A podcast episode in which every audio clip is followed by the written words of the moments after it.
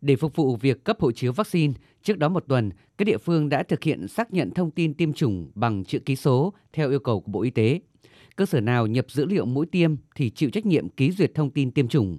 Biểu mẫu hộ chiếu vaccine đã được Bộ Y tế ban hành từ tháng 12 năm ngoái, gồm 11 thông tin như họ tên, ngày tháng năm sinh, số mũi tiêm, ngày tiêm, tên của loại vaccine được tiêm.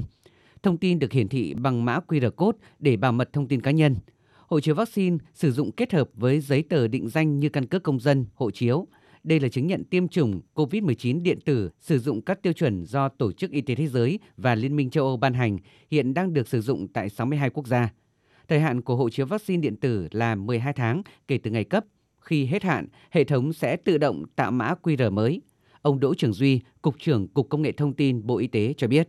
Bộ Công an, Bộ Y tế, Bộ Thông tin Truyền thông thống nhất là sử dụng cơ sở dữ liệu quốc gia về dân cư là cái cơ sở để làm sạch, xác thực, xác minh thông tin công dân để phục vụ ờ, cái dữ liệu tiêm chủng, ờ, kết quả tiêm chủng là đúng, ờ, đủ, đảm bảo quyền lợi của người dân đã được tiêm chủng.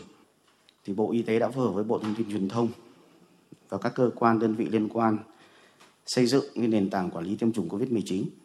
Nền tảng đã đáp ứng đầy đủ các cái nội dung chức năng tính năng để các cơ sở tiêm chủng các địa phương có thể ờ, tác nghiệp theo thống kê trên cổng thông tin tiêm chủng, đến nay cả nước đã tiêm được gần 209 triệu liều vaccine phòng COVID-19.